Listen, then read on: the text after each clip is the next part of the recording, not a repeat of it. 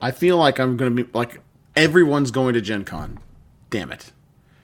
Like Yeah. everybody's going to that one before like the world shuts back down again. And I'm Yeah. like dreading what's gonna happen to Origins at this point. Like hardly anybody's going to that one. What do you mean hardly anybody's going to that? one? Well, I feel like it. I mean you two jabronis are gonna be there, but I mean like like whoopie whoa. You know? well, that's true. But That's what you get for putting that stupid dwarf picture up there.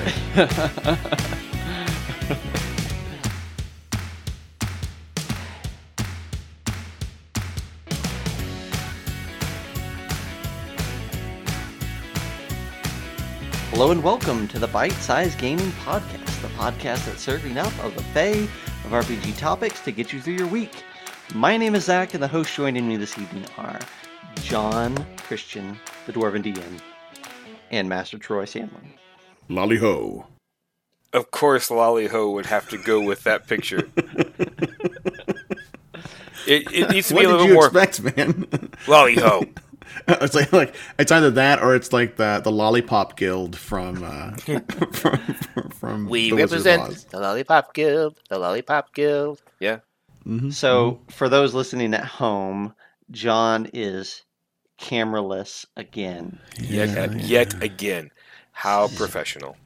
right Mhm. Mhm. thank you Log- hey you know what actually logitech is sending me a new one so good for them Good for them. appreciate that thanks logitech not sponsored by the way but we are ready Yes. So I feel like it's a net wash when we say that your brand new camera broke through no fault of your own, but they're sending you a new one. That's a net wash. We're not we're not promoting them at all. We're just saying you fix the thing of yours that broke after two true. weeks. you know that thing yeah Good exactly you. you know i've had this thing for like a less than a year right that thing that just decided to stop Yeah. working altogether yeah Yeah. okay that's fair that's fair yeah yeah i'll allow it It could not handle the uh, the rigors uh, that uh, bite-sized gaming. Well, it tried it. It tried its best to polish a turd whenever it was looking at me, and it just gave out. So And, Now- and and thus you get the picture that you see before you now. that's right. Right. This is the, The, The upgrade. grumpiest of of of disgruntled dwarves is what Troy has selected for Jon's picture today. yep. His placeholder image. Um, now, I should have done this before, but I guess we'll we'll reference the greatest podcast that was, is, and ever will be, Penny Arcade, and say, Troy, are we recording? We are. Wait, let me check. yes, yes we are. Yes. Thank Moradin's beard. Let me, check, ah. let me check again, just to make sure. Yes, yes we are. Yes, Great. Wonderful. Uh, Craig says that he has us up on his big 4K TV, which I feel like That's that's ballsy. Right. Yeah, like- Pores. Yeah. Yeah. Um, Uh, uh, Troy hasn't I- done his nightly cleaning regimen yet. Oh, oh boy. I'm not. Uh, I'm not uh, that high resolution in real life. No. Um, I don't know. h- I don't know how it would look in a 4K. Yeah, I need I need a nice soft Gaussian blur on uh, on my feed, so that it uh, kind of like the, I need a, a good filter on mine. Hmm, okay. Mhm. Fair enough. that. I turd think I think I think a good filter would go well with the with the podcast as a whole. Yeah, your mouth. You- oh god, we're going Oh, downhill gosh. already. We Pull are. up, pull up. it's too late. Well, hey, Oh. uh, we are returning, as Troy said in the pre-show, to a bygone era. Uh, in this one of few remaining season two episodes, we are giving you a taste of what is to come in season three. Not a true taste, but a hint of a taste uh, with the new format, which is our old fa- format. Um, we're going to be reducing the size of the news segments, um, at least kind of, sort of. Uh, more to come on that later. But Not for right yet. now, but for right now, they are slightly smaller. Um, so we'll see how that goes tonight. Hopefully, it results in a slightly shorter episode, but we'll see. Who Um, knows? Still going to do our topic afterwards. Uh, so basically, it's the same thing, just hopefully a little bit more condensed in the news, and we'll talk about that more in a week or two. Yes, yes, indeed. All right. Uh, s- I, Craig wants to know if we're reducing the quality. I don't know that we can get much lower. yeah. Mm-hmm. Mm-hmm. Uh, well, well, okay. I mean, to be honest. It depends on what you consider quality. Hmm. All right. If if you're wanting polish or um, well-rounded, Or all three hosts having an actual working camera? oh my prepared. god! Here it is again. these things are not going to get better. If what you're looking for is authenticity, um, additional authenticity, A little, a little extra authenticity. a little zhuzh, The zhuzh, A little were. zhuzh of authenticity. then we're here to serve you with the highest of quality. Um, Mm. It may be one ingredient, but we do that ingredient really well. Mm-hmm. and I mean, and by really well, is we just you know, we take the lid off of the Parmesan cheese shaker and just dump. yep. Fair enough. Pray for the best. Pray for the best, expect the worst. Oh yes. Oh, yes. Oh, Uh, uh, shall we do some news, fellows? let's do some news. Yeah, we're- News. we we, Yeah. we swore to do a shorter news segment. Let's do this Mhm, thing. mhm, mhm. All right, so here we go. Um, today we have three three news articles to bring to you. Um, Troy, why don't you take us away with your with your choice? Okay. well, I believe you said that the second one was the one that you were thinking about doing. I would love to, but it, it's up to Okay. you. Yeah. Well, following in the footsteps of Marvel and Star Wars, oh. D and D, easy. Go ahead.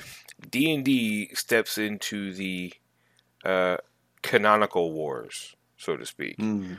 Uh, they have declared that anything before 2014 is non-canon in the D&D multiverse. Or at least up for debate, Up or for up to their interpretation. Yeah, if they wish to make it canon later we'll see. Yeah. they can. Uh, the only things that are truly canon are in the rule books themselves. Okay, so now let's be clear on their statement, right? Because I think the way that they write things out is pretty Okay, pretty well, I, specific. I will. I will read that. they s- they I think the thing that I'm sticking to is it says uh, if you're looking for what's official in the D&D role playing game, it is what Mm-hmm. appears in the products for the role playing game. Yep. Stuff that's in the role playing game books, that's canon. Anything outside of that, they Is will pick and choose and cherry pick however they want to and say that it is. Uh, and I think that kind of that tracks with what I we'd seen with uh, the the latest Ravenloft book, where a lot of the domains kind of saw some a lot of tweaking. There were a couple Yep. of times in there where I'm reading it, I'm like, did they do they know anything about the existing canon for some of this stuff? Pro- they probably did, or just didn't care, maybe, and they were just looking Well, for. Uh, no, yeah, it's just it has nothing to do with not caring. It's it's you know 2021 sensibilities have changed. No, no, I get that for sure. And so they have to they have to you know do the do the changing, and instead of sitting there d- debating with people on, well, this you know person in this book from you know whenever 20 years ago was a was a dude, and now you made him a woman. That's not cool. It's like, well, then stick with your book from 1984 Mhm. and leave it be. But now going forward in fifth edition, canon is from 2014 on, and to me, there's nothing wrong with that. Well, 2014 and what's in the books, in not in not because they're like a bajillion novels, right? Even the stuff that's Oh, in the novels today Right. They're saying stuff that's being canon. written in parallel is not considered canon for the role playing game until it shows up in a source book. Right. And and and I agree Mm-hmm. with that too because that I remember many many arguments back in the day with a couple people in our gaming group that would argue with the dungeon master. Well, that's not the way it happened or whatever in this book. It's like so this is my game. Well, that's not the way it's supposed to happen. Hmm. And it's like this is necessary to alleviate that. You can argue what's in the book all the live long day. Has no bearing on my campaign unless I want it to. Mm-hmm. And this It's is a- them giving that permission and that that final stamp. It's a little it, what it it gets a little bit it gives a little bit of insight into why we're not seeing a bunch of D and D novels. Mhm. I think right.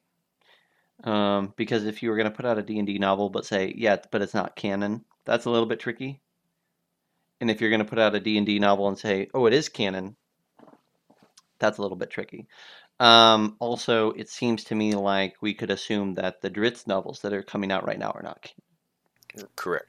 Hmm. So that's interesting, right? Um, and I'm sure there's plenty of Drizzt fans who are not excited about hearing that their beloved franchise series is, you know, subpar. Well, technically speaking, you know, the there are things in that that will be canon. yeah, there, the- there were the- things within it, but the the the new the new uh, Drow subcultures are are going to be canon. Uh, I think Drizzt has been Drizzt is canonized, I believe, because he's Dri- I- in, yeah. he's certainly canonized. He's certainly canonized. yeah Jarlaxle's canonized, you know, all that stuff. But the actual happenings in the books themselves, Well, it, Star Wars is a great example for this, Mhm. right? You know, they got I'm sorry. to they got Sorry, to dry heaving. trash toss out all the legacy quote unquote legacy novels um and say that only certain things were canon but then they go back and cherry pick what they liked from legacy to bring back um so the same thing's happening here right Yeah. um, cool Well, Yeah, so look. I am in the. I it's one of those things where I have my own little niche that I'm protective of. Um, right. I think we all know what that is.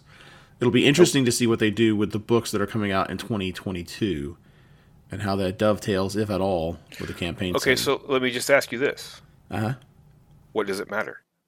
Well, that's what I was about to get to, right? Is that I know for myself whenever I when I run a Dragonlance campaign, I agonize over, oh man, where were the companions at this point in the story and what was this that was going on over here because I'm trying to keep it true to the books. That's exhausting. Mm-hmm. Really exhausting. It would be nice to be able to have the freedom to say, look, man, this is the way that it is in my game. If you don't like it, boo find another table. That's cool. But and, and I think that uh, it, another way to look at it too is outside of just like the freedom that it it gives presents to the the DM to be able to just kind of tell their own story. Uh, yeah, outside from that, it's like you look at it from like alternate tellings, right? I look at it Yeah. from like uh, DC's Elseworld titles where there are maybe two different timelines or parallel D and D's that are running, where there's Well, the, the novels. about- I don't know, like in order to kind Okay, of okay. reconcile it to Let's myself. let's use it actually a, a successful franchise. It's more like the Marvel multiverse. other six one way, half a dozen another, but that's fine. That's fine. Right. Well, other than the fact that one is They're actually doing well, and the other everything they put out is. I'm, there, you're not going to get an argument garbage. from me, man. I'm not But- defending. Yeah. I'm not defending the DC universe. But I mean, it's, it's it, it, this to me this dovetails with the the Loki Disney Plus show that Sure. just finished not too long ago. I'm not going to spoil it for anybody, but what's in the books is just one telling of what could have happened. Yep. See, my my immediate clench reaction is to be defensive, but I've thought about it since this uh, first came out. Uh, okay, I first heard word about this, and honestly, it it kind of what we've already said is that my table, I get to interpret it however I want to, and my players can either like it, not like it, play something else, or uh, honestly, I'm not gonna, I'm not that kind of DM where it's like my way or the highway. So I I like having the the feedback from my players, and uh, and kind of like tailoring the, the campaign a bit to it, uh, to their sensibilities. Yeah. But Mhm. it also this can introduce surprises. You know, if you run a War of the Lance campaign and I ran it, and the the Innfellows or the Heroes of the Lance, some of them died, and so you're going to have to take up the slack and pull on the mantle of being the new, the new Sturm or the new Laurana or Tass or whatever. There's a lot that you can do with that, and I think that a lot of people got to get stuck in their stuck in Oh, their yeah. um, It it doesn't their ruin, id- yeah, it doesn't ruin your enjoyment. yeah Yeah. It doesn't invalidate anything. Yeah. The There's books a- are still the books. Yeah, I there's a lot of the Star Wars novels that I read and I and I loved. They're no longer canon officially. In my head, still canon. Yep. Yeah. Doesn't really matter. Well, and I mean, like who can like it doesn't matter what the whatever the books say anyway, right? That's D and D is you Yeah. get to customize it however you want to, and if you want to do it exactly like the books, or if you want to do like the DL one through sixteen modules exactly to the letter, then you know, run that game however it makes you happy, whatever makes you and your players Yeah. you know happy and have a great time. and honestly, come on now. How many of the old school people that played like Baldur's Gate 1 didn't kill Drizzt and took take his stuff? Um, You know, that's kind of I did. I was a goody two shoes in every game that I played. It was ridiculous. Well, that's fair. So was I, but I just I was trying to be edgy. Mm. Thanks, Jon. Jerk. You're welcome. You're welcome. Uh, Now, now this. Now I, I know we said shorter news, but it's not going to happen. Um, this to me begs a question because we really don't know what these new Dragonlance novels are going to be about. Correct? Uh, yeah, they said specifically like some things kind of like allude to they referring to it as Dragonlance Classic.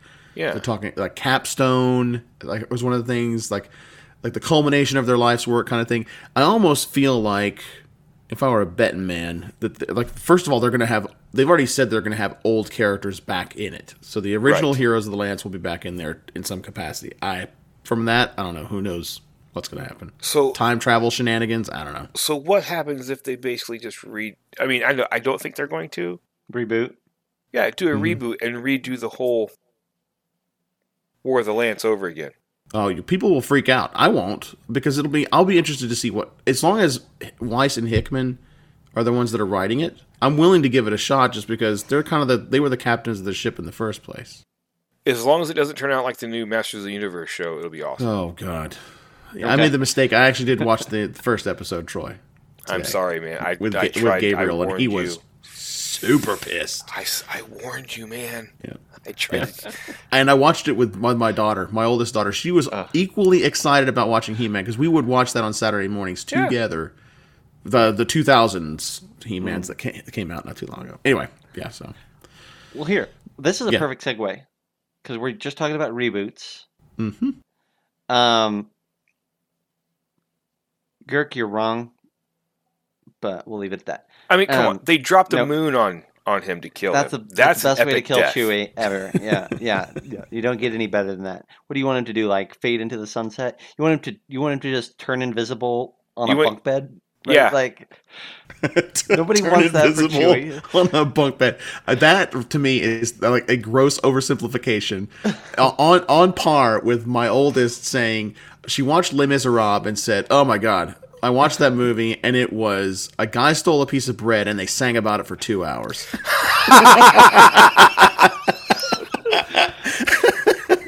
That was an epic piece of bread. Oh my god! Right? They- I laughed so hard. Anyway, that- Yeah, that's that's freaking awesome. Uh, well, here, let's. Uh, okay, I'll. Sorry, I'll. Yeah, seg- segue this back- sucker. Yeah. Uh, speaking of reboots, this is really interesting. So, Critical Role, their publishing arm, Darrington Press, is reprinting their Tal'Dorei campaign setting book as Tal'Dorei Reborn. It's expanded, double the size, 280 pages, uh, extending the ta- timeline by 25 years. They're throwing in nine new subclasses, five new backgrounds, new magic items, new creatures. Um, it's got character sheets for all the members of Vox Machina. Um, we knew that something was coming, right? Yeah. right? We knew when when Green Ronin lost their license, print license, and they took all the book, they took the book off their website. I mean, just non-existent. We knew that somebody was getting that, and I think I, I think we talked about that a little bit and wondered if maybe it was either going to be Darrington or it was going to be Wizards of the Coast swooping in and doing another book for him Um, I was not expecting a full revamp and this much content. No Hmm. kidding. Yeah. So uh, really quick, so that it's double the size. I didn't realize. I don't have the first book, but I didn't realize that the first book was only 140 pages long. Yeah, it's only like SCAG, right? The Sword Hmm. Coast Adventurer's Guide. Back when those books came out, like setting guides were really short and sweet. Hmm. Um, my but but yeah, it's it's very much expanded now. Well, more. I mean, more can be better, right? Mm-hmm. If they're gonna, yeah, as, as long as it's not just a, a simple reprint and, and slap on a new a new cover. Then it What sounds I like it's gonna get it's gonna get the polish that it that people are gonna be kind of looking for. Hopefully, the we'll see what the what the uh, the critters think about Well, it. and the cool thing is, uh, you know, the artwork. I think they're pulling from the community like they did for the uh, Wildemount book. Mm-hmm. Ah, okay. And you know, critters. There are some fine, fine artists amongst the Critter Nation. hmm What I thought was cool is that we're getting some of the subclasses that they've touted in the campaign itself. Mhm. So, like, there's a new monk subclass that they've talked about, the Cobalt Soul Monk, which has been there all through campaign two, and it seems like a really cool subclass. Um, and now we're gonna get we're gonna get that. So I'm excited um, because I think they put out quality stuff. Secretly, I'm a little bit disappointed that it's through their own publishing arm and not through WotC, only because I would have loved to have had this on D and D Beyond. Mhm. Yes, very much so. Well, and- so So they go into a little bit of detail and some. So there's some bullet points here too that's interesting to see what all they're adding. Right, so like over a hundred new illustrations and maps. That's boss. A dozen new ma- magic items, four new sub subclasses, uh, up- updated subclasses for play in Z- uh, Exandria and beyond. Dozens of new creatures and adversaries, amounting to 18 new stat blocks. All of the members of Vox Machina have been given full stat blocks as well. Uh, let's see, and then oodles of updated lore and setting information. It's also Uh, gonna be a including deluxe- information about who sits on the Tal'Dorei Council. And they, Yeah. the the cast has been asking that all for- the way through yeah, that's a yeah. uh, campaign two So that's, that, because that's a yeah, that's an Easter egg. Yeah, supposedly some of the initial characters. initial from- characters have made it to the Tal'Dorei Council. Yeah, You know, I think I could probably do at least in some capacity critical role if I could just get like the four hours compressed into a five minute blurb. That's about all I could probably manage. But I, I don't could, know that I- we could do a five nice. minute, but but like I think there's Last time on Critical Role, that kind of like that's all I really. I'm oh looking for. Oh, yeah, yeah, yeah, I yeah. s- oh oh five minutes per Well, episode. Uh, Gotcha. uh, Dani Yeah. does a recap. She does Yeah, a but- recap right up. in the not for all style of of like an Ack Inc. Uh, animated recap would be perfect. Oh, that would be that would be cool. Yes, yes, that would be. Well, you're gonna get your chance, Jon, with the animated series coming to Amazon, right? Like, Yeah, right, and I am true. As a as one of the I guess apparently the the only of the three of us that is meh about Critical Role. Uh, I am still going to give that a shot, yeah, a solid shot. I am looking. Not no. I'm going to I'm going to go on a limb and say I'm looking forward to the animated series. I really am. All You- right. you- okay, that is a that's a possible. Would that be a possible uh, topic that anybody would want to listen to? Is the three of us discuss what our likes and dislikes of Critical Role are? I think I that think- people would stop watching the show if I started giving You know- dislikes. About you know what we should Role, do? Honestly, We, you know what we should do is, um, nobody wants this, all right, but we should do Nobody a wants this. critical role episode one or some big episode you know a meaningful episode commentary track Like Jon MST Troy and Zac. MST3K style. Oh Yeah, like c- like you and- would it's oh, just and audio Am I going to be like video, the grump of the and you would three just of you? play it when you're watching the video, right? You'd hit play at the same time, uh-huh. and it'd be like, So Well, we're riff you know. tracking. We probably We're want to let's, let's record that off air. Let's let's not do a Twitch stream for that one because I have a feeling that what I don't want to happen is me just making fart noises the entire time that I'm watching it. Oh no, that might. Be I have. I have one specific reason why I don't watch Critical Role though, and that will not be a problem watching the show though. So I actually do think Yeah. that's one of the reasons why I'm kind of excited about We're gonna give it a go, right? Um, Yeah. Here's the other thing that I think is interesting about this: no PDF at launch, only the book. The only way to get the uh, the only way to get the PDF is to buy the hardcover. Yeah, they're going old that school. that is not going to make a lot of people happy. Well, I mean, they didn't get a PDF with uh, Wildemount unless you bought it through D and D Beyond. So No, that's very true. That's very true. But D and D Beyond is everybody's substitute for a PDF, right? True. very true. So, um, I that's ah, man, that's very interesting. I'm somewhat nervous for them, but we'll see. I mean, I'll buy it. I've, I've got the original. I will just buy it. Yeah, I'll buy. I'll buy it. Yeah. I will look at it. It's How got that? honestly, uh, the original book has an awesome way to do uh, resurrection. Okay, that well, we've talked about that before, kind of using it as a skill challenge type thing. The way that Mercer did it, at the, is it the same same Yes, vibe yeah, as the way, yeah. you did it at the table? But, oh, but it- I'm it's, I'm, about, written I'm about that. It's written out, and it's got some, Yeah, I like that. But in in the uh, the vestiges of divergence um, are in there. Uh, the magic items that uh, were used in the age before, during the war, and all that stuff. So, and, and it's not just magic items. There's something to them, hmm hmm and so the diff- the different things that are in the book that aren't just strictly Tal'Dorei are really cool. It's like yes, you know, you could use these. It's just to me, it's just like a Magic the Gathering book. You you find something, you pull it out, you put it in your campaign. More on that in just a minute with our main topic. Yes. Yes. all right then. Let's do this, Jon. Let's do our last news article and then dive into the main topic. You got it. Okay. So I don't think there's a ton to go over with this one, but we got some. I think it's it's out there. Most people know now at this point that the new Strixhaven book that's dropping, um, that they've removed the subclasses that they'd had planned for for Wizard, and it was a direct response to some discourse or some uh, some um, unhappiness in the survey results that they got back from the Unearthed Arcana.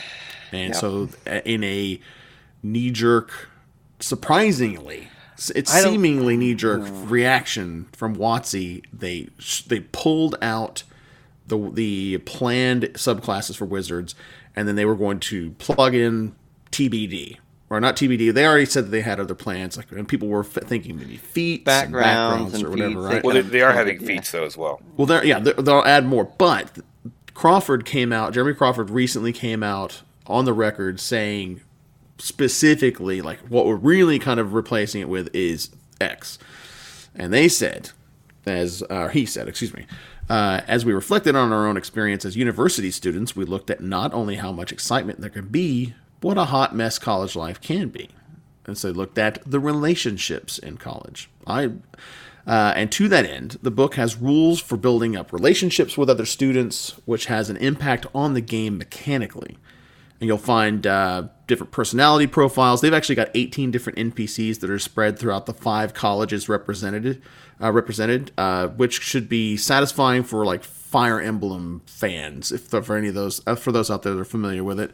And so when you meet the NPCs, there are different kinds of encounters that they incorporate, and they kind of flesh out things like uh, a house party, an improv festival, some kind of competition, like that, effectively like the Wizard Cup or uh, the House Cup or whatever in, in Harry Potter, that kind of stuff, right? To where you can uh, it gives you a chance to develop friendships, rivalries, and whew, romances.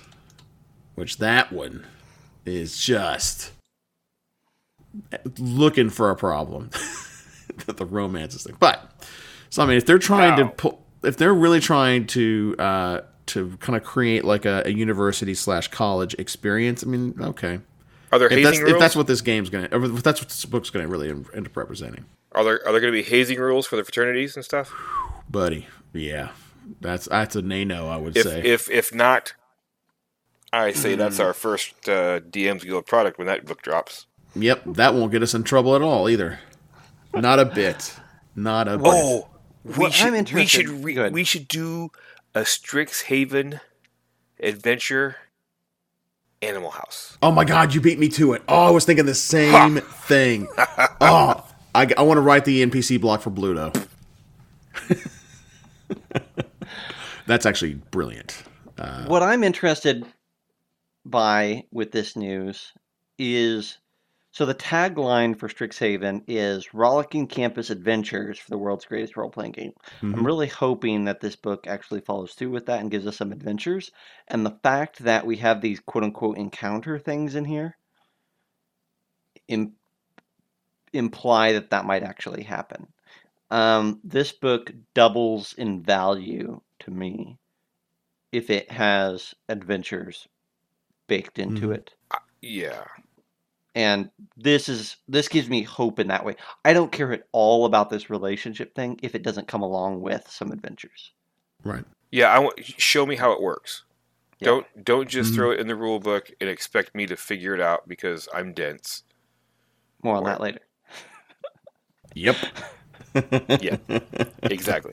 But uh, yes, give me some adventures to highlight your new stuff, uh, whether it's in the book itself or you have you know some long lost uh, guild adepts working on something hmm for for when it drops to be released or something. That would be great.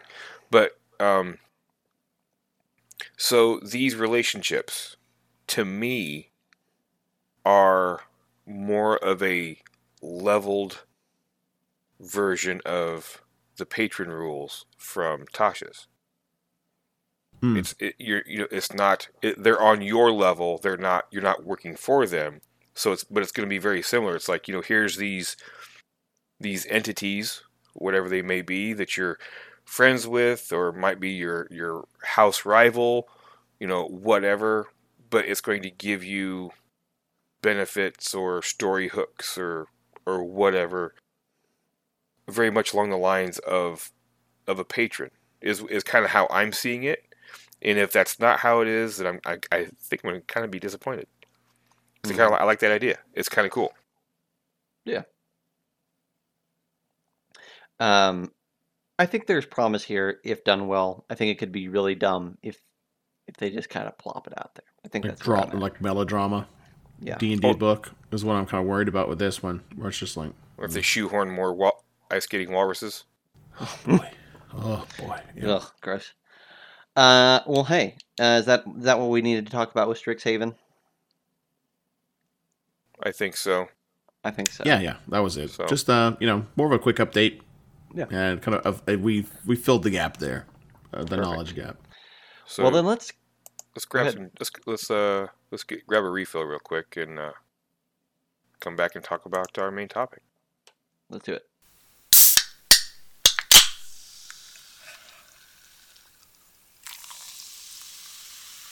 All right, we are back. We have refilled our drinks in lightning speed, lightning speed and uh, we are here with the long-awaited, long-anticipated, long-promised discussion of Matt Colville, MCDM's Kingdoms and Warfare. Oh boy, boy does Uh, it look good. Oh man! All right, so so let's set this stage. Mhm. I uh, the PDF just came out like a week ago or so. Um, John has it. I have it. Troy does not have it. I do I just haven't had time to Okay, fair enough. Yeah, you, you have not you have not perused it. So I think what we're going to be doing is yes, our our patron saint Pat Mhm. Colville, um, as Craig is reminding us. Um, I think what we're going to be doing, John and I's responsibility tonight, is to Mhm. sell this book to Troy.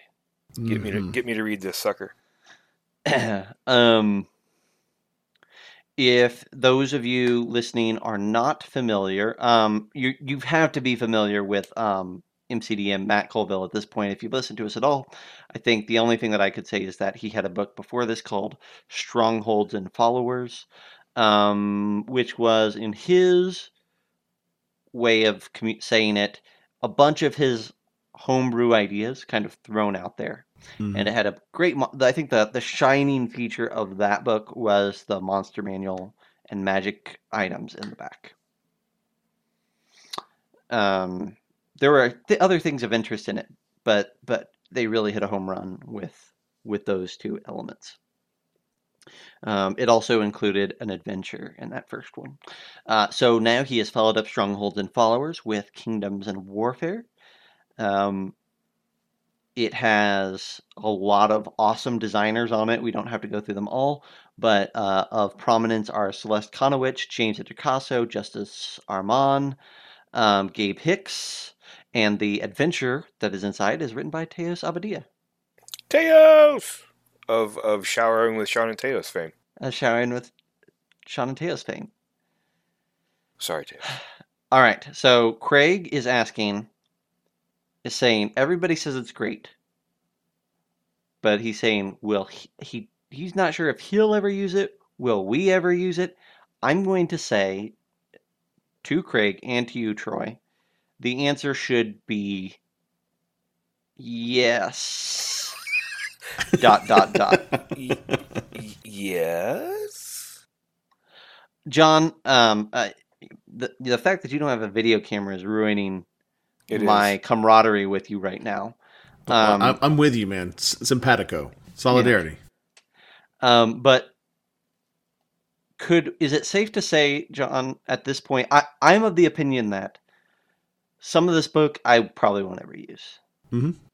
But there's a chunk of this book that I'm at least seriously considering injecting into the game. Yes. I think what I'm seeing from this book, one of the best features about it is not only the content, it's the way that it's written, the way that and the way that it's designed. And that specifically is you don't have to use the whole book. That's okay. If there's there are stuff in here that you will likely use if you want to run a game that is more political, has a bit more intri- intrigue and espionage and things like that. You can use the you can use bits of you can use almost in a modular fashion. You can you pull parts out of this book mechanically and incorporate that into your game. There are things that D and D doesn't currently have out there that fills that need uh, to kind of give you some mechanical starting points or kind of like a framework to walk on, uh, work off of. This book has that. Uh, if you want large scale conflict and you want the full war uh, vibe, then you can pull that part out of this and go. You've also got, um, I mean, there's like, I don't want to go into, like, I don't want to like do the whole thing, right? But I, I think that's Yeah. one of the like in in this first my opening salvo here. But I think that's one of the the strongest parts of this book is the fact that you don't have to do it whole cloth. You can do bits and pieces of it out out of it. Yes, I believe that you can and should use parts of this um, this book. Okay. Troy, uh, do you want to lead or do you just want to, us to throw things at you or Well, uh, actually, I I pulled it up. okay. Pulled up my PDF copy. Mm-hmm. Um, I'm looking through some stuff. So we got domains and intrigue, core assumptions. What is an organization? Founding of an organization, domain size. Uh, I I like the idea of these. Or just reading, you know, heroic organizations, adventuring parties, and uh, mercantile guilds, religious orders. Mm-hmm. Again, a lot of this is like beefing up art uh, aspects of the game that are already kind of there, but you get to flesh them out a bit more, right? So if Kingdoms and Warfare doesn't have to be at a, a national level, it can also be how your party members work better with one another, and so you'll have different types of maneuvers and abilities that your party can can either create or they, they can um, they can tack on to their strategies. Well, Uh, go ahead. I think that's a good point. Um, I'll, I'll go ahead and get my negative out of the way here first. Okay. How about that? Um, sure. Because I only have one that's like major with this book, and I, I think that Colville doesn't fully understand 5e intentionality. And I think that comes through with this game, with this book, as much as it does his first one. Okay, I think I understand what you're saying. Um, and Are you I thinking think, like scale? Like Yes. D- this is this does not feel like so. that. Like this takes it into an area that does, is no longer D and D, and by bolting Well- this on, you're kind of creating a new type of game. Yeah, I think so. So, Mhm. so especially in two areas of this book, which are the domains and the warfare rules. Um, anything that gets above the level of the party and into kingdom management and warfare management becomes a different beast. Especially, I think he's done a halfway decent job with domains, keeping it within the feel. But I followed along with his Twitch streams and different things for this warfare development of the rules. I have a pretty good grasp on how to do warfare in his system. And I think he would say, and I will definitely say, that you're not playing D&D when you play with the warfare rules. Hmm. It's not that it's bad. It's it's actually I think arguably fun and good. But I'm not sure design-wise it fits super well with E. 5e. Okay. Hmm. I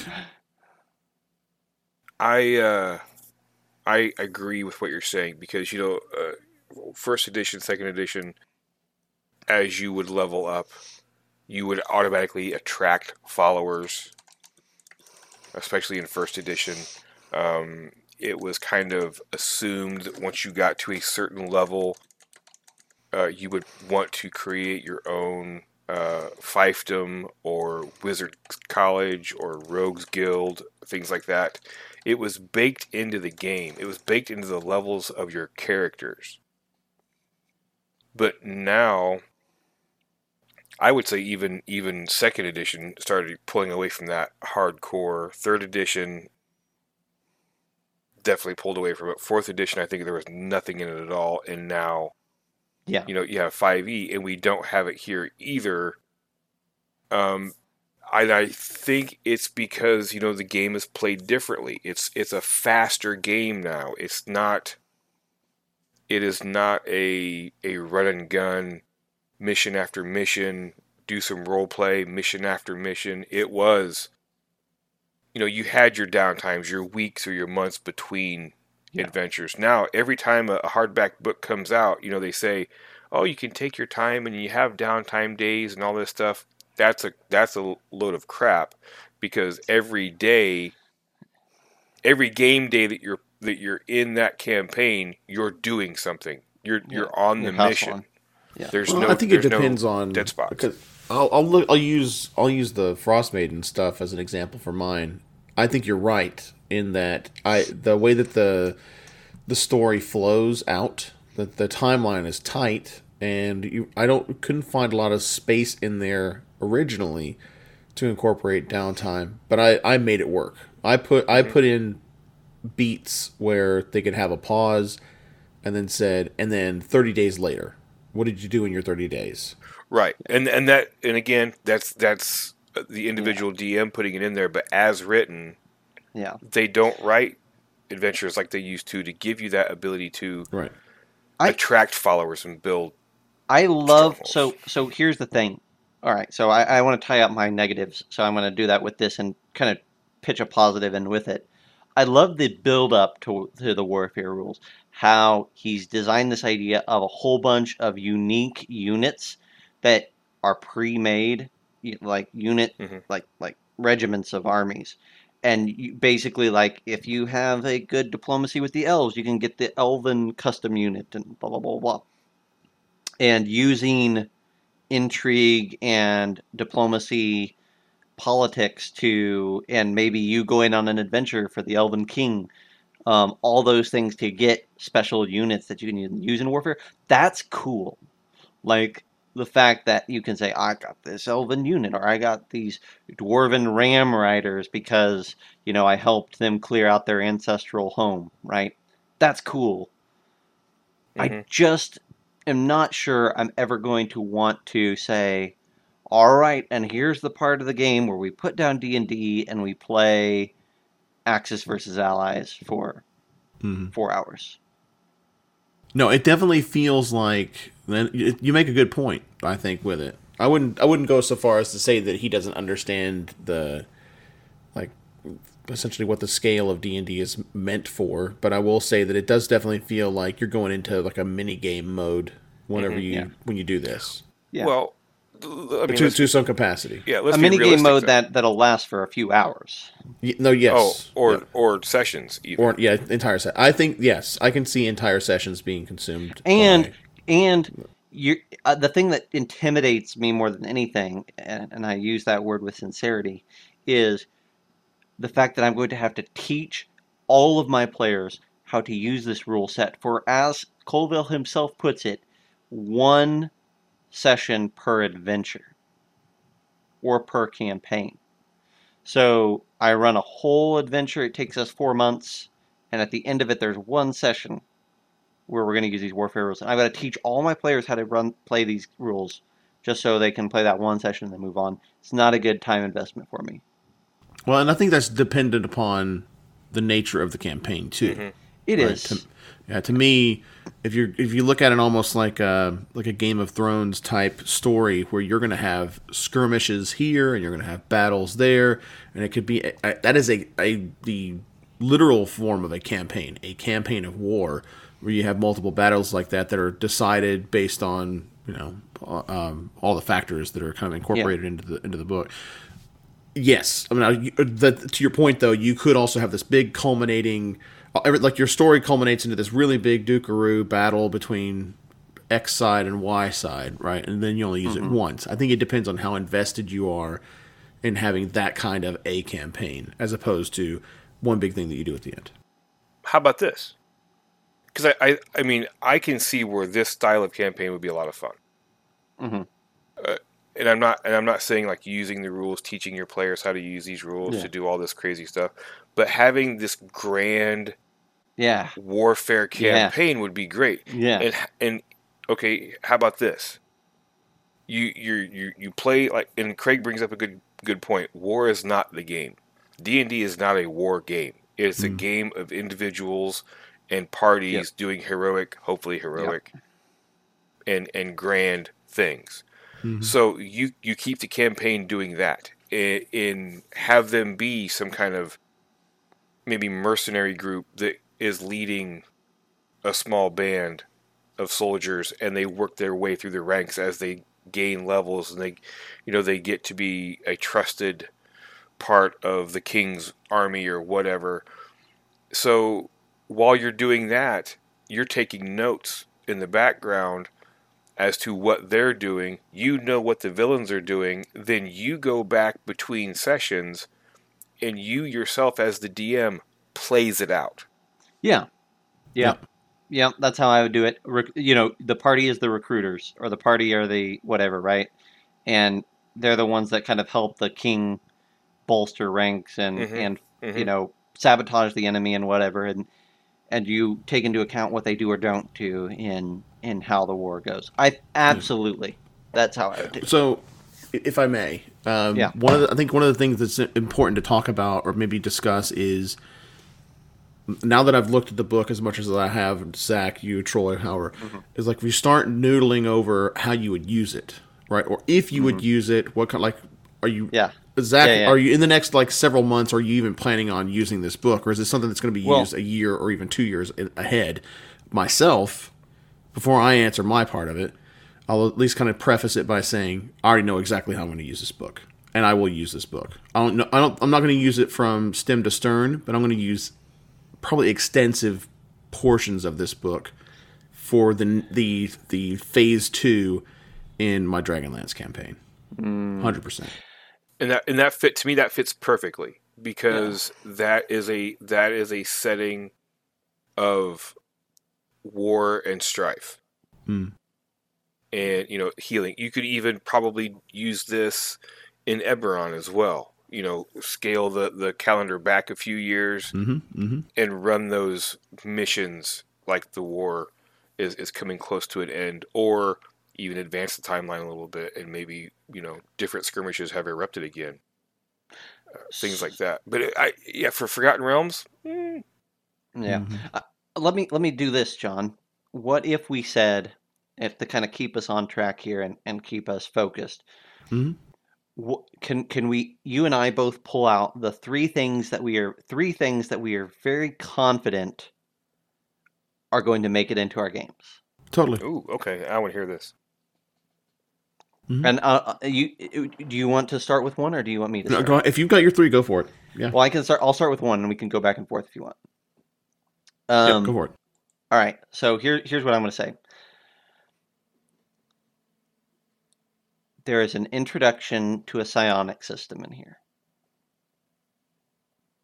Oh, Um, he has a couple of gemstone dragons. Um, one is like a baby, basically dragon, and one is like an ancient worm. And he sees gemstone dragons as psionic dragons. And so he needed a psionic system to put on those dragons. Now, I am not saying that it's the perfect psionic system. I would have to run it. But I want to run it because it's not just spells. The idea of it, Troy, is that psionic characters, psionic creatures, have a number of charges. So if you're psionics, maybe you have one charge. If you're a weak creature, you can only have one charge. And maybe if you're a big creature like the big old dragon that he, they have, maybe you have 35 charges, and you recharge those like 1d12 every round. oof. Okay. And you use those charges to power specific abilities. Um, Okay. s- so, and a lot of those abilities are going to be things that are reminiscent of spells, but they're not spells. So, as an example, you can use a you can use four charges as an action uh, to see true reality and gain true sight out to 120 feet for an hour. Oh, okay. Um, I don't want to. I won't go through all the little abilities, but there's a whole bunch of like, oh, this one costs one charge, this one costs, uh, you know, two, or it costs six, or it costs whatever. Um, or there's, you know, depends on what you want. There could be a different degrees of charges required. Um, but the fact that we have a pitch for a unique psionic system, I'll find a way to put one of these dragons into a game so I can see if I like it. Right on. I like it. I can, I can, I like the idea of you're you're powering things up with these charges, and, and you and they regenerate or whatever to it to a degree. I kind of feel like there needs to be a diminishing return. Not having seen the system or know anything about it, I feel like you know, psionics needs to be. That's one thing that the magic system is missing. I think, you know, you see in movies and, and other in other literature, magic is taxing and it wears you down. And so that's why you can't rip fireballs constantly all day, every day. You know, it's going to wear you down. Psionics to me is even more so because it's coming from like the Force. You know, you've seen Yoda do things and he's, and he, he gets winded and tired and has to rest on his cane before he does more backflips and stuff. Yeah. That's kind of what It- I want to see. Yeah, it, the fact that it's only two dragons and there's no other use of psionics means that we don't see the full extent. We have the most psionic of psionic creatures with gemstone dragons being the representative. We don't have an NPC that's use, you know, a mm-hmm. humanoid that's so we'll see. But I don't know. I mean, that was just a small thing in the book, but I was like, oh, I want to try this. So it's hard for me to say my three because I, I'm going to use so much of it, right? So I'll just kind of go top down, and I'll start fir- with one thing at a Are time. the first three things that you're going to use like in in how how do you envision that you're going to use the in your campaign the first three things Okay, kinda, like, so first, first of all, if my players and my players do listen to the podcast, if you've gotten this far, you've got probably heard too much. So I'm going to go ahead and, but I'm going to say it right now. If you listen to anything after this, rocks fall and you die. I swear to God. Right. So, spoiler alert. Go away. Thank you so much for listening. Goodbye. Because I'm gonna I'm gonna kind of like I'm I'm lifting the curtain up here. Uh, what's gonna end up happening is whenever they get back after the Frost Maiden part, right? This Dragons of Eternal Rhyme finishes out. Um, the end result of that is going to be that Chemosh, the god of undeath, has usurped Takhisis's attempt to come into the world. Uh, and so she will not be in the world completely like stepping into it, but her shadow will be in Neraka. And so that will be a domain.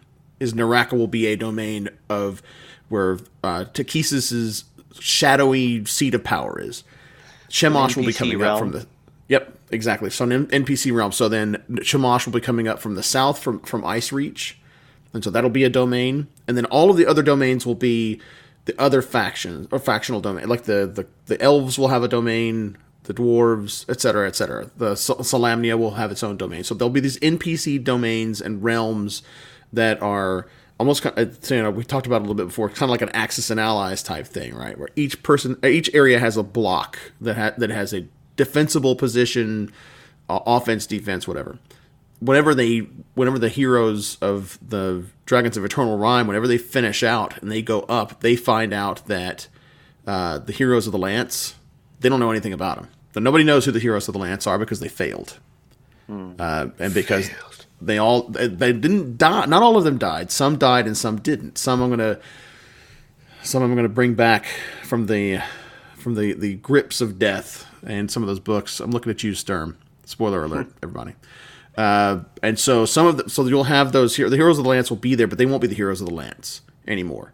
Um, and that the lances uh, fell into the hands of the enemy. So there are dark lances that are being utilized in, as part of the war. So for me domains are going to be really important to me because there will actually be geopolitical borders that are going where there's going to be conflicts between them and the uh, the players or the player characters are almost going to be like a, a rebel, the new rebel alliance against these warring factions of evil that are moving. Like, because the good thing is about Shemosh and Takis is still kind of like being against one another is that in one of the Dragonlancy things is that evil always consumes itself.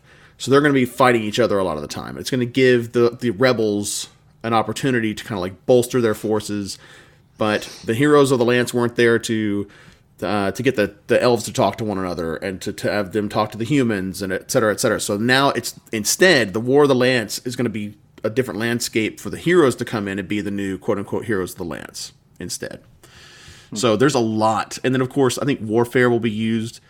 Uh, pe- I'll pepper warfare in because we've talked about that a little bit before too, where it's kind of like this mini game that I don't want to have an entire session. You know, it turn into, I don't want it to turn into a slog. That's the one thing that I'm worried about is is warfare becoming a thing that they're really not super invested in. Yeah. Uh, they want to be more invested in their character as opposed to leading others into battle. So, well, I'll start with do- the domains. It's like it's all over the place, right? I know it's hard for me to say three just because I'm going to end up using. They're going to interweave so many, uh, so many of them in order to make that work.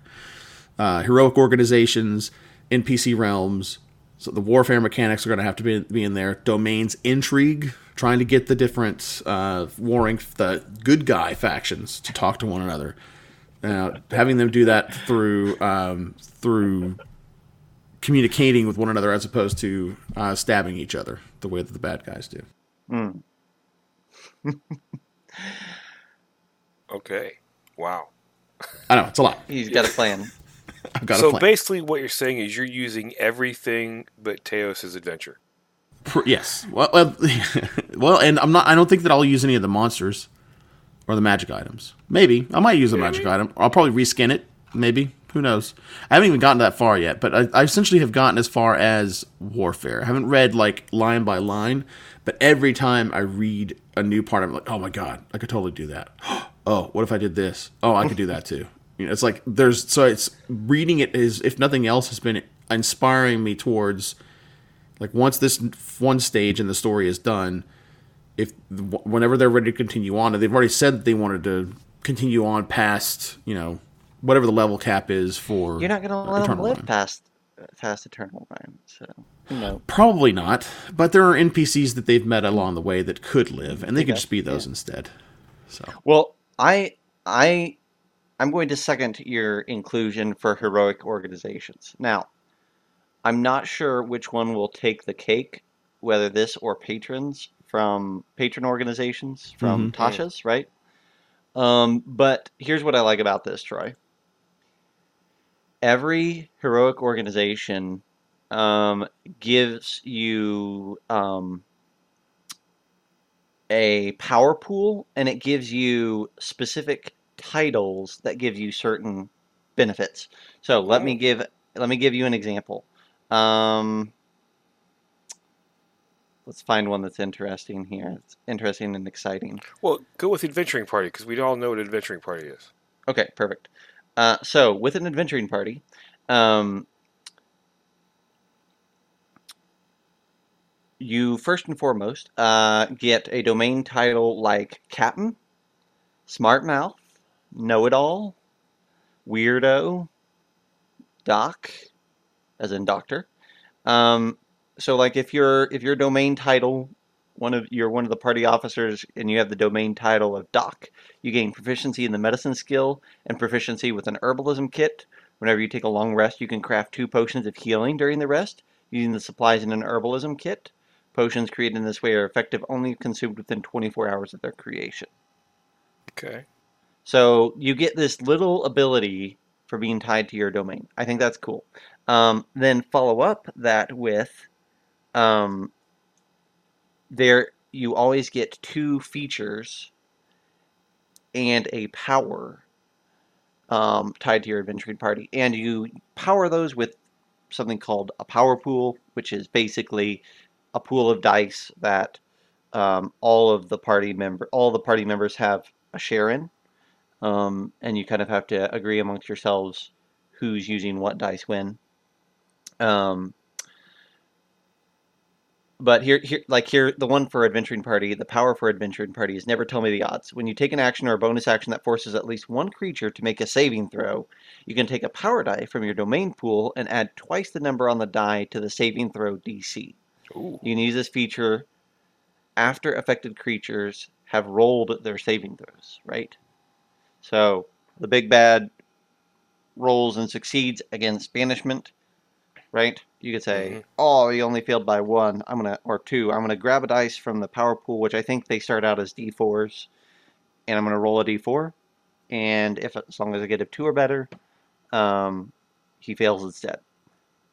That's a dice that nobody else gets access to, and we can't use later. But um, I think that that's fun to have a shared resource like that for your party, That's kind of cool. and Yeah, it and levels it's one up of those things where pool. you do not have to ask for permission to pull, to draw from the dice pool. So you could have. uh, It's one of those things where uh, on your turn you could utilize it with or without Yeah. permission, right? And there is also, uh, as a quick note, um, every adventuring party isn't going to be the same. There are um, different, uh, uh, um, what are they called? Specializations. So, like, is your specialization a group of disorganized misfits, an explorers society, or a mercenary company? And those give you special things as well. Um, those those kind of help you get your uh, features, I believe. Okay. But I love I love the idea of it. I'm sure that I'll either use that or Tasha's stuff because I like it helps bring that party unity together, right? And Mm-hmm. Well, I would. Say I like. I just like use the idea of. I like. I love actually. I love the idea of the longer that a party works together, their tactics become tighter. They become. They create their own strat. It's like the X Men, right? Colossus and Wolverine fastball special, like that. Like they work in tandem so well with one another that there's a mechanical benefit that's applied to their their ongoing improvement as a team, right? Like I when I ran a, an all dwarf campaign, surprise, and the uh, one of the ben- they gained benefits from working like dwarven fighting or like dwarven fighting styles and tactics that dwarves would use to work really really well with one another. So as they leveled up, then I would give them extra little like side actions that they could do with one another. So this is really similar to that. Okay. Um, okay, so the last thing that I'll mention. Oh boy. All right, so since I've already talked about the dragons, I won't talk about the monsters. I always think Colville does a great job with monsters. There's not a ton. There's okay, so I say that. There's like 50 pages of monsters in this book. So there's quite a few. Um, and he has the divided into his courts. Uh, and I do like that. Lots of new demons, lots of new undead, I think. Um, but the thing that I'll talk about instead is the magic items. Um, and especially, I think the thing that really excelled in his first book that he brought back over for this one are his idea of codices. And I can say that I'm going to use these because I already have. Oh. All right. Um, so if you haven't looked at these before, Troy or or chat, um, codices are like artifact level books or book like objects that are magic items with the dial turned up to 11. Okay. They typically do can do world shattering things Ooh. uh, or massive like godlike things. So, um, as an example, um, just this first one here, um, it's called the Astral Codex. Um, you can cast the Gate spell, um, and to uh, specifically to the world below, which I think is kind of like his version of the Underdark, but more sinister. Um, and as part of that, you can summon a special unit of Drow called the Gloaming Fang. Um, in addition, um, uh, when you attune to the Astral Codex, you gain uh, you can communicate telepathically with creatures you can see within 120 feet. Uh, as a bonus action, when you gaze upon a creature, you know their intelligence, wisdom, and charisma scores. You can cast the spell Detect Thoughts at will, and saving throws made against this spell automatically fail. Um, you're also considered to be permanently under the spell effect of the Mind Blank spell, but you can choose to pause any of its effects. If a creature you can see targets you with a spell or ability that is blocked by this power, you can use a reaction to cause that creature's head to explode. If the creature has no head, wherever its brain is located explodes instead.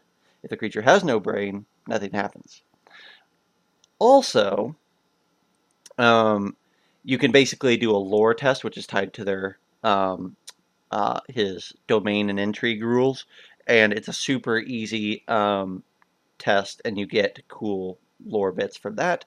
Also, you get access to something called the Void Between the Stars, which is basically a pocket dimension that sits outside of time completely, and anything that's put in there becomes as if it never existed in time. Ooh. So, and and anything can be put there of any size, but only three things. Um, so you could put a Tarrasque in there as an example, or a full city could be tucked within the uh, the void between the stars. You might stumble across this codice with both a Tarrasque and a city already tucked between that veil. Well, Um, there was a city. Yeah, there was a city. Exactly. Um, there then, in addition to that, um, you gain uh, proficiency with any weapons and armor made of star metal, and it allows you to craft gear made from star metal. And um, it shows you what types of gear you could make, including armor, um, like a set of plate armor that does not impose disadvantage on dexterity stealth checks. Any critical hits become regular hits, and you're shielded continuously as if you were wearing an amulet of proof against detection and location. And or a weapon called an imminent blade, which treats every target's AC as if it were 10 plus the creature's dexterity modifier. Ooh. So all of that is one item. That sounds It- pretty crazy. it's pretty crazy. Um, obviously, approach with caution, right? Um, but I have used one of these as a. It's it's great as like an end of game or end of adventure like questing sort of thing to Mhm. you know get this book for an order or whatnot.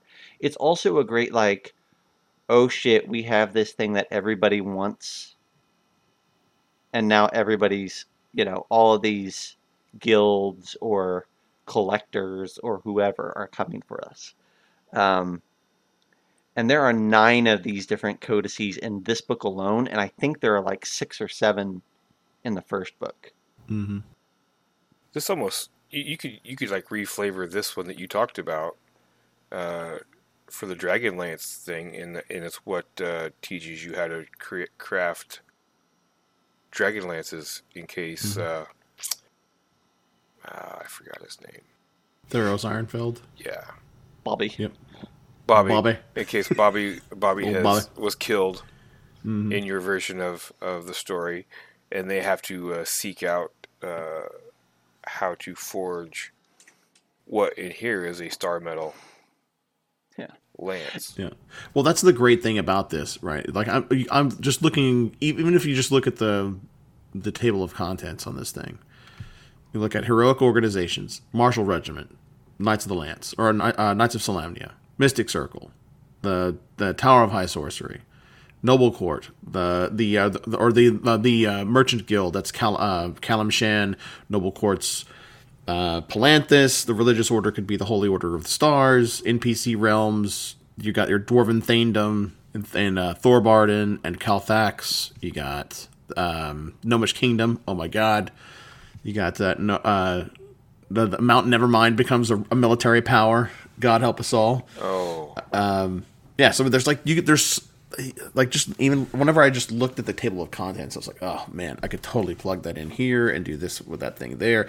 And then they've got he's got a really good I, I one of the things i think i really appreciate about his writing is how conversational it is uh, which makes it a little bit easier for me to just like start reading and it's not like a slog like a rules slog um, and so I, I just read it like reading a book. It's, it's very conversational, very easy to read in that respect. And as a result, a lot of the stuff where he's he's going over the the nuts and bolts of how to create your own stuff that makes it a little bit easier to digest for me.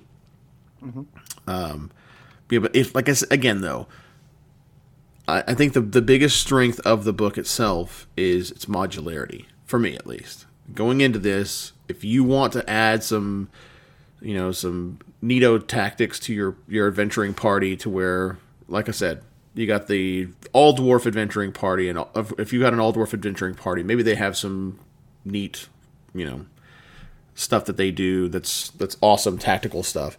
Well then you can that's where the dice pool kind of stuff comes in where you can have party specific powers abilities and traits and things like that that kind of that sets them apart from the, the average adventuring party um, I think there's just a lot in here that's modular, uh, and I haven't even touched the the adventure yet. Sorry, Teos. Part two. Part two. I'm, I'm getting to it. Well, well, well, I think the only thing that we'll say with with with the adventure is that it is showcases how to use the domain rules and the warfare rules and the blah blah Mhm. blah. Right. So Yep. this is what this is what we want. Right. Like show That's us how to do the right. thing that you've been talking about. So. Um, uh, it, it serves a purpose, even if you were just to read through it as a DM and not ever play it or run it. It serves its purpose in showing you how to do this thing. Mhm. So, um, Yep. I, I guess I guess quickly I would note for people out there that it doesn't have a lot of player options. Like it doesn't have any new classes or subclasses or backgrounds or like it's not that sort of a book. Um, so keep that in mind when you're uh, when you're considering it. It's not a book for players, I would argue. It's a book for DMs to sort through and find things for their players. So yeah. It's it.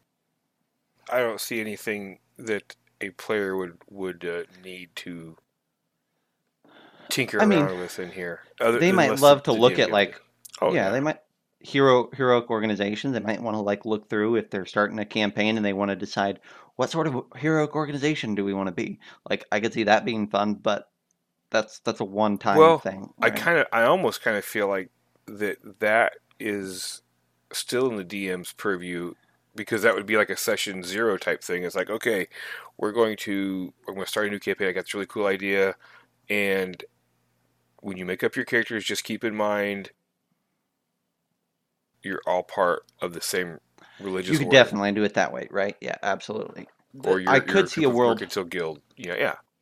I could see a world though, right, where you said, "Hey, we're going to play Storm King's Thunder. Here's the pitch of that campaign. Pick a heroic organization that you want to run through that campaign as." Right? Mm. And then I could reflavor whatever. So if you said, "Oh, we want to be underworld syndicates That going would be through interesting. Storm King's Thunder," right? That's a whole new flavor, and that Yeah. could be really fun. Um, okay, why is this criminal syndicate going to that? Well, we know why, right? Because we know who's in control of Nightstone, and maybe you're in competition with those people, right? So Yeah. now it all takes on a whole different atmosphere, or maybe you're part of that organization, right? Ooh, oh yeah, that's even better. Right, right. And you don't Uh, know what's what's actually going on yet, and you get Yeah, put on the trail. Yeah, Oh, yeah. that changes. That changes so much right. in that in that adventure alone. I mean, Oh yeah, that's what I'm saying, right? Is like I wouldn't I wouldn't be opposed to the party choosing what organization they wanted, and then me having to kind of yeah, but but again, I would just give them the list. I would. Oh, you, you don't yeah, get to look. I don't. need- You don't get to pick be, based on what you get. Yeah. Now the fact that each one of those divides into three means that you might need to see at least that th- that branch of three, um, when, when, when because it's necessary. Yeah. when necessary. Um, because like uh, Underworld Syndicate divides down into, and this is getting back into Noodly, but it divides back down into an Assassin's College, a Spy Network, or a Thieves Guild. You pick one of those. Um, and I think it would be, I think it would be a Spy Network would be the closest fit there. I think so. Uh, but yeah. Uh, well, hey, hopefully we have piqued some interest in folks into Kingdoms and Warfare. I think it's a great book. Um, I think it's a must buy. It looks amazing. Just as a visual book, it's a must buy. hmm And if you like things that will inspire you, I think it's a must buy. Um, those are those are the reasons that you should get it. Um, so. Jon, anything else we need to add here? Uh, no, I think we covered it. I think there's, um, uh, get the book and read it. If there- You're going to find Yeah. something in there that you like. Yeah. It's well formatted. It's gorgeous. More than enough eye candy in there to keep you, if nothing else, just from the perspective of, just from an inspirational type thing. You it may change your. You may never have wanted to do, like a political, or like geopolitical, or a, like an espionage type game before. This may change your mind. There's there's a lot in here Uh, outside of just. It isn't just you know, like a hundred people on one side and a hundred people on the other side, and roll some dice and let's see how it resolves. There's way, way, way more to it than that. Like the different defenses that each of the domains have are are not just physiological defenses. These are defenses that are based on um, diplomacy, espionage, lore, their operations, or the different skills that they've got the defenses are things like communication resolve and resources etc so there's it's not i think the, the other good thing about this is it's, it is very tactical and very uh, nuts and boltsy. But at the same time uh, when it comes to like how tactical it is but at the same time there's so much room just from this book to make some really really awesome role-playing opportunities from it. Yeah. kind of springboards into really op- awesome role-play opportunities. And the adventure is almost 100 pages. Yeah yeah Yeah. Yeah. Yeah. Yep. All right. Well, hey, uh, I think that'll do it for this episode. Um, if you enjoyed it, uh, I would encourage you to uh, subscribe to the podcast. Hey, Yes. that's important. Um, if you're listening to this, and you haven't hit the subscribe button. Um, you might be you might be in good company if we're if we're being honest, based on based on the start of our episode. Yeah, Um, fine. Uh, but we would appreciate it. That's that's yeah. and that's share it with some people. Share Let- it, review it know. a big deal. Um, leave a review, especially on iTunes. That's a big deal. Um, if you're not on a podcast, if you're on Twitch or or or you know you just like listening to it um, every once in a while and you don't really want to subscribe, you don't have an app or anything, uh, head on over to our Facebook page and uh, give us a like and a follow and and whatnot there. You can also chat with us on Facebook and on Discord And on Discord. about uh, this episode and whatever else you want to talk about in the RPG world. Uh, Troy has been cleaning up the Discord, making it all pretty, um, and we've had some good discussions there about different RPGs that we've been enjoying. Um, some of us have been showing off some of our uh, gaming, Gaming collections. stuff. Yeah. Um, there's a lot of good little chatter going on there, and uh, it's a nice way to to. Uh, I use it as my. Um, I want five minutes of just enjoyable chatter that's not, you know, uh, decision making in the midst of my workday, right?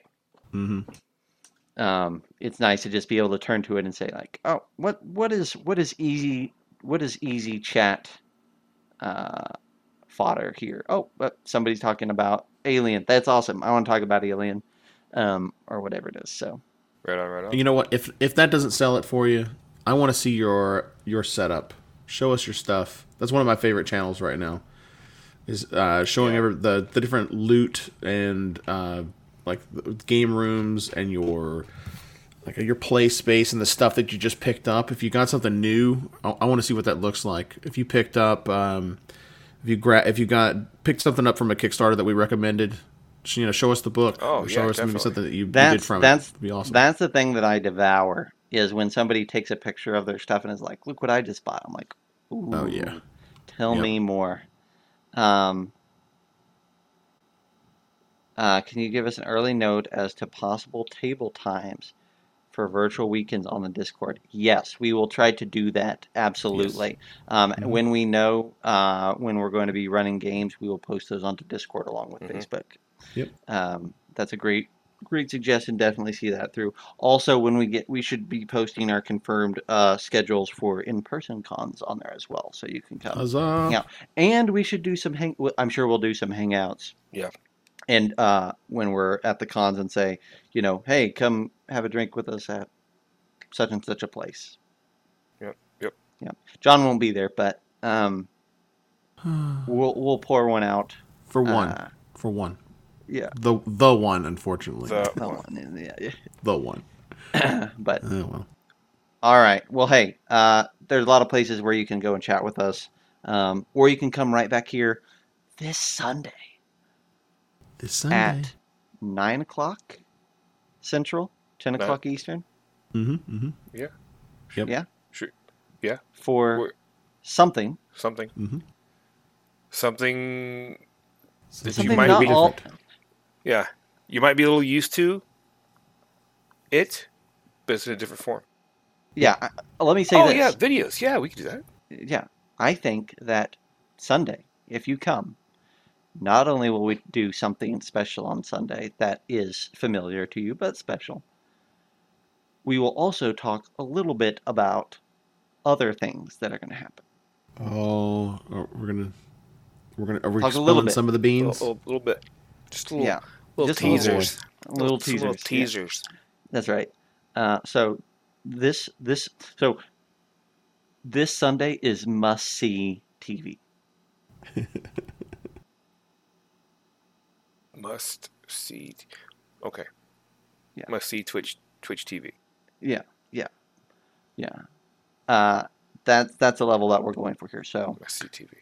get on get on the Twitch, nine o'clock Central, ten o'clock Eastern, and and hang out with us. So, That's right. all right, Craig, uh, RT Joseph the Span Bot, and anyone else that's hanging out in chat. Girk, Gurk's in there. Uh, Earthwards. appreciate y'all hanging out, and uh, we'll see you on Sunday. Yes, yes. Y'all have a great, great week and uh, have great games. Take care of yourselves and uh, be safe out there. Seriously, mask up, get your vaccines. Don't be a jerk. All right, that's it.